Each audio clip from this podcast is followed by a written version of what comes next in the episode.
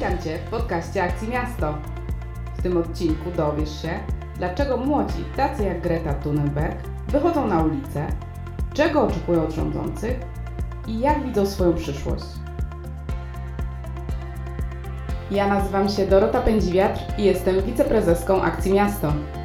A dzisiejszym moim i Waszym gościem jest Mariusz Masłosz, wrocławski aktywista i działacz m.in. młodzieżowego strajku klimatycznego. Zapraszam. Mariusz, czy mógłbyś nam opowiedzieć, czym jest młodzieżowy strajk klimatyczny? Młodzieżowy strajk klimatyczny to jest ruch, oddolna inicjatywa uczniów i studentów, szeroko pojętej młodzieży z całej Polski, e, która jest częścią globalnego ruchu Fridays for Future, zapoczątkowanego przez Gretę Thunberg e, jej samotnym protestem. E, domagamy się od polityków, od rządzących tego, aby skutecznie przeciwdziałali nadchodzącej katastrofie klimatycznej oraz tym już obserwowanym skutkom kryzysu klimatycznego, czyli w szczególności aby odeszli od użycia paliw kopalnych jako źródła energii, ponieważ powodują one emisję dwutlenku węgla, który ma bardzo negatywny wpływ na ziemski klimat, powodując jego ogrzewanie. No ale o co chodzi z tą katastrofą klimatyczną? Przecież mieliśmy mnóstwo śniegu tej zimy. No, należy jednak pamiętać, że kiedy mówimy o yy, katastrofie klimatycznej, kryzysie klimatycznym, czy nawet takim bardziej może przyjaznym terminem, jakim jest globalne ocieplenie, to mówimy o skali globalnej, o skali całego świata. To, że w danym momencie nastąpiło ochłodzenie, to nie oznacza, że taki sam trend obserwujemy na całej planecie. Weźmy prosty przykład. Trzy szklanki, każda wypełniona do połowy. Do jednej wlaliśmy odrobinę wody, z jednej wylaliśmy wszystko, trzecią zostawiliśmy bez zmian. Mimo tego, że ogólny, średni poziom wody się obniżył, to w jednej z nich nastąpiło podwyższenie. Tak więc obniżenie temperatur w danym miejscu na dany czas nie oznacza tego, że nie mamy do czynienia z katastrofą klimatyczną. Co więcej, może to być także i objaw, gdy takie ochłodzenie nastąpi w niespodziewanym momencie, ponieważ kryzys klimatyczny skutkuje także destabilizacją cyrkulacji atmosferycznej, a w konsekwencji masy powietrza napływają w inne miejsca niż powinny, powodują anomalie pogodowe, takie jak choćby niespodziewane ochłodzenie wtedy, kiedy powinno być ciepło. A jak to się stało, że jest taki wysoki poziom świadomości klimatycznej wśród młodych ludzi? Czy to nie jest tak, bo często na przykład spotykamy się z argumentem, że to bądź też jest chwilowa moda, tak jak na przykład spodnie dzwony, czy buty glany, albo słuchanie muzyki hip-hop, albo to są młodzi ludzie, którzy po prostu nie chcą chodzić do szkoły i dlatego strajkują, bądź wymyślają różnego rodzaju akcje. Złożyło się na to wiele czynników, ale podstawowy jest taki, że po prostu chcemy żyć. Chcemy żyć i chcemy, aby kolejni mogli także po nas żyć.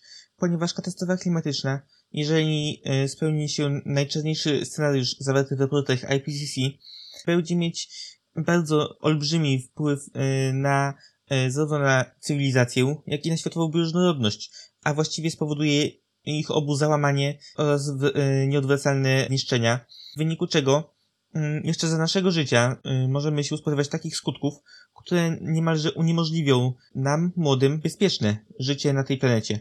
Dlatego domagamy się od polityków, aby zaprzestali bierności, aby zaczęli działać e, adekwatnie do wagi problemu. A jeszcze a propos takiego właśnie sceptycyzmu, jeśli chodzi o, o te zmiany klimatu, są ludzie, zresztą większość chyba ludzi nie neguje tego, że klimat się zmienia, że coś się z nim dzieje, ale jest też duża część, która twierdzi, że to niekoniecznie jest spowodowane wpływem człowieka, że po prostu tak jest w naturze, są różne cykle, także te wszystkie e, e, różnego rodzaju zjawiska pogodowe nie mają z tym, z, naszym, z naszą działalnością nic wspólnego. To, to jak to jest naprawdę? Według najlepszej wiedzy naukowej to człowiek jest sprawcą katastrofy klimatycznej, ponieważ oczywiście te wszystkie argumenty, że naturalne emisje są o wiele większe, że klimat zmieniał się zawsze, że wulkany emitują o wiele więcej, to wszystko jest prawda. Tylko, że pamiętajmy o tym, że wszystkie naturalne emisje są bilansowane. Zwiększenie stężenia gazów cieplarnianych nie musi być jedyną przyczyną zmiany klimatu. Mogą to być także zmiany orbity ziemskiej, cykli aktywności słonecznej, czy wspomniana aktywność wulkaniczna.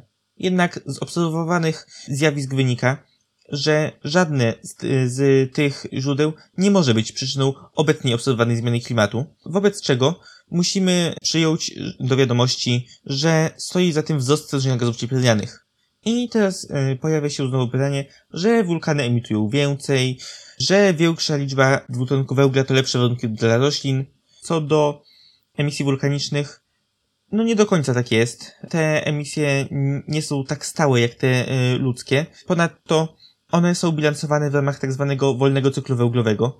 Natomiast przyroda nie wykształciła y, żadnego mechanizmu, który pozwoliłby w adekwatnej skali czasowej y, równoważyć emisję dwutlenku węgla, który powstaje poprzez spalanie paliw kopalnych. Tak więc to my, ludzie, stoimy na, za najszybszą zmianą w historii Ziemi.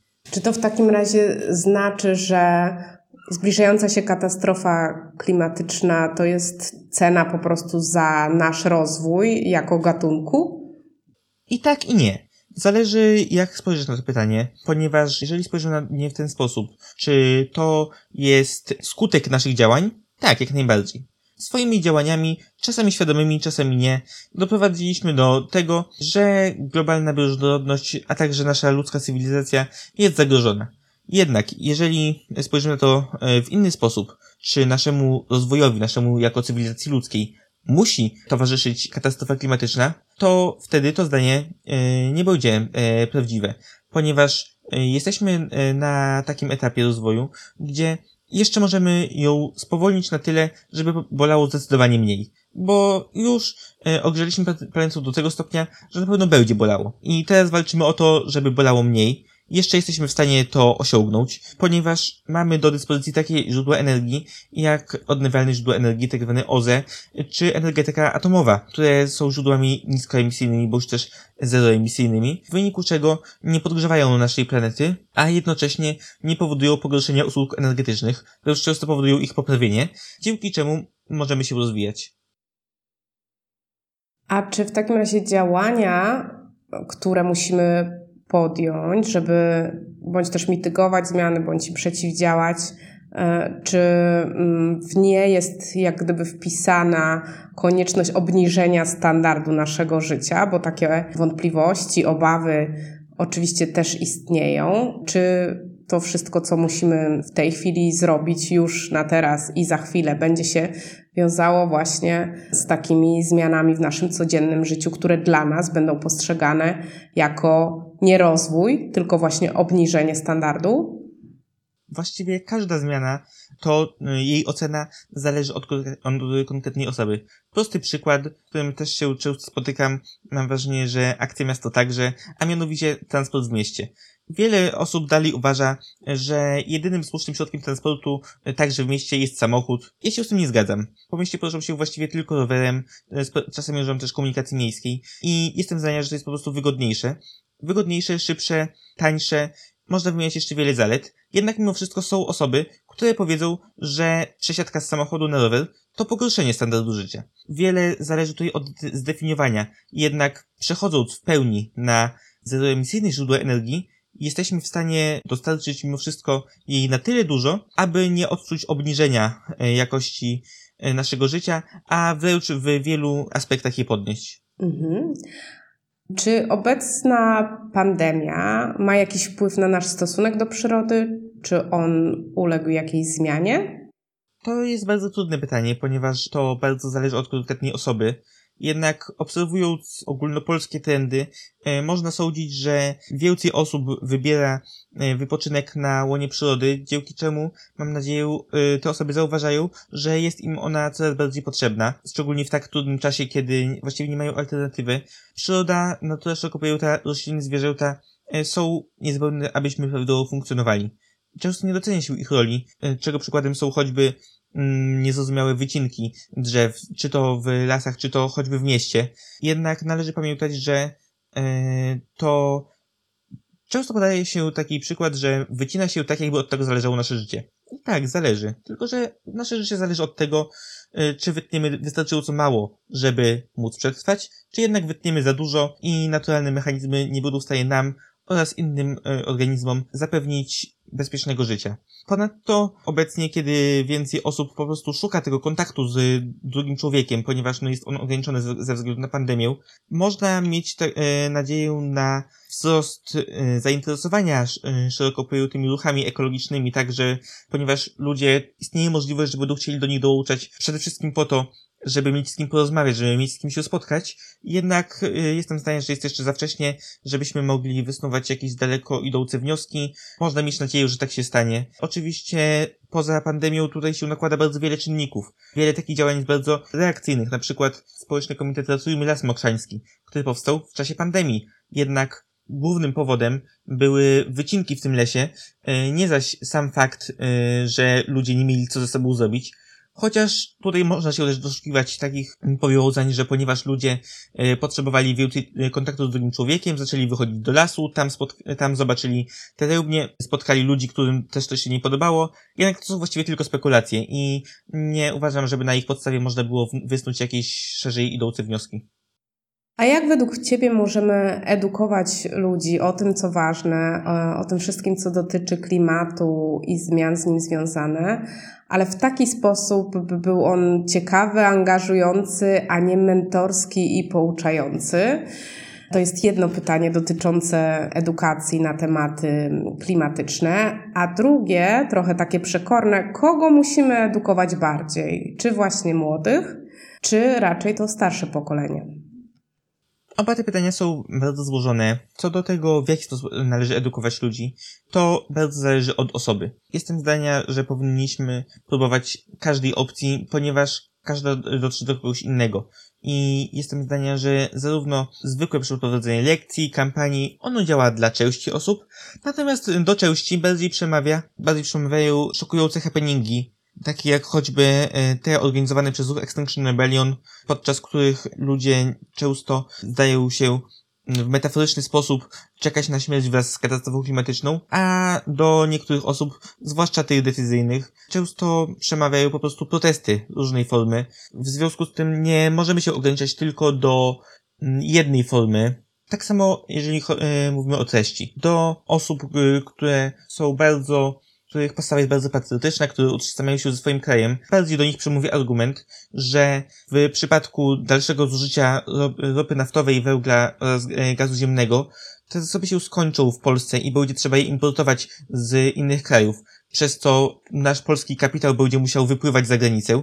Natomiast dla osób, które są wrażliwe na bioróżnorodność na ekosystemy, bardziej przemówi argument, że spalając w dalszym ciągu paliwa kopalne, doprowadzimy do ich zagłady. Tak samo należy edukować wszystkich ludzi, bo to ci młodzi będą żyć na planecie po katastrofie klimatycznej, chyba że uda się ją na tyle spowolnić, że e, będzie mieć e, niewielkie skutki, na co mamy w dalszym ciągu nadzieję. Jednak obecnie osobami decyzyjnymi są ci starsi, więc trzeba edukować zarówno młodych, żeby wiedzieli, jakiej przyszłości chcą, ale także tych starszych, e, żeby wiedzieli, jaką przyszłość powinni zapewnić swoim potomnym. To jeśli chodzi o tych młodych, to co oni tu i teraz mogą zrobić, żeby takim zmianom klimatycznym w jakiś sposób przeciwdziałać, czy je mitygować? Co jest w naszych rękach, jeśli chodzi o, o jednostki, o pojedyncze osoby? Uwielbiam to pytanie. Najskuteczniejszym, co mogą zrobić pojedyncze osoby, jest wychodzenie na ulicę, protestowanie, wywieranie nacisku na władzę. Ponieważ jesteśmy już w takim momencie, gdzie niestety zmiany indywidualne nam nie wystarczą, aby zatrzymać katastrofę. Powinniśmy strajkować, protestować, domagać się zdecydowanych działań od y, rządzących na każdym szczeblu. E, zarówno naszym lokalnym, miejskim, ale też ogólnopolskim i międzynarodowym. E, czasami e, spotykam się z zarzutami, że nasze postulaty są zbyt radykalne. No cóż, ja jednak jestem zdania, że w porównaniu z nadchodzącą katastrofą klimatyczną, nasze postulaty są po prostu adekwatne do, sytuacji, a radykalny jest co najwyżej brak działań ze strony rządzących, którzy e, wyglądają jakby chcieli dopuścić do e, zapłacenia e, przez całą planetę takiej ceny. Jeżeli chodzi tak stricte o zmiany indywidualne, one nie wystarczą, one mogą być co najwyżej ważnym elementem adaptacyjnym, ponieważ jeżeli ktoś nauczy się korzystać, poruszać po mieście bez użycia ropy naftowej, a więc przy, przy użyciu yy, roweru bądź też zelektryfikowanej komunikacji miejskiej, łatwiej mu będzie się odnaleźć w rzeczywistości, kiedy ta ropa będzie już na tyle droga, yy, że yy, przeciętny człowiek nie będzie w stanie sobie pozwolić na zatankowanie samochodu. Ponadto, to widać zwłaszcza na skalę lokalną, jeżeli widać wśród mieszkańców jakiś trend, to rządzący dostosowują się do niego. Jeżeli coraz więcej osób mm, chce jazdy rowerem, założenia powinna powstać lepsza infrastruktura rowerowa zamiast tej samochodowej. Jednak to są tylko przykłady działań, które my możemy zrobić, ale one nie wystarczą. Najważniejsze, co możemy i co powinniśmy zrobić jako zarówno młodzi, ale też ci starsi ludzie chcący przeciwdziałać katastrofie klimatycznej, jest po prostu wychodzenie na ulicę, domaganie się od rządzących tego, aby zapewnili nam bezpieczną przyszłość. To jeszcze może na koniec pytanie, czy myślisz, że uda nam się powstrzymać katastrofę klimatyczną? Jakie są szanse? Znaczy, że jestem raczej optymistą i mam tak, że jeżeli w coś nie wierzę, to e, automatycznie się nie angażuję. To, że tutaj jestem oznacza, że wierzę, że uda się to zrobić. Według naukowców z IPCC, Międzynarodowego Panelu do Spraw Zmian Klimatu, jeżeli wyzerujemy nasze emisje do roku 2050, będziemy mieli 50% szans na zatrzymanie najpoważniejszych skutków katastrofy klimatycznej. 50% szans. Rzut monetą. Albo się uda, albo nie. My, jako młodzi ludzie, którzy będziemy żyli w tym świecie, oczekujemy nieco e, pewniejszych deklaracji. Mm, dlatego, jako młodzi wysek klimatyczny, domagamy się, aby Polska była neutralna klimatycznie, czyli nie emitowała więcej gazów cieplarnianych niż jest w stanie wyciągnąć z atmosfery do roku 2040 co już e, jest taką dosyć bezpieczną datą, a jednocześnie jest w pełni realną do osiągnięcia przez naszych rządzących. Mamy nadzieję, że to się uda. No, od tego zależy życie nasze, wielu ludzi oraz bardzo wielu organizmów na tej planecie. Dziękuję Ci bardzo. Mamy nadzieję, że Wam się podobało. Dajcie nam znać, co myślicie. Nasz podcast możecie zasubskrybować m.in. na Spotify, Apple Podcast czy Google Podcast. Do usłyszenia w podcaście Akcji Miasto.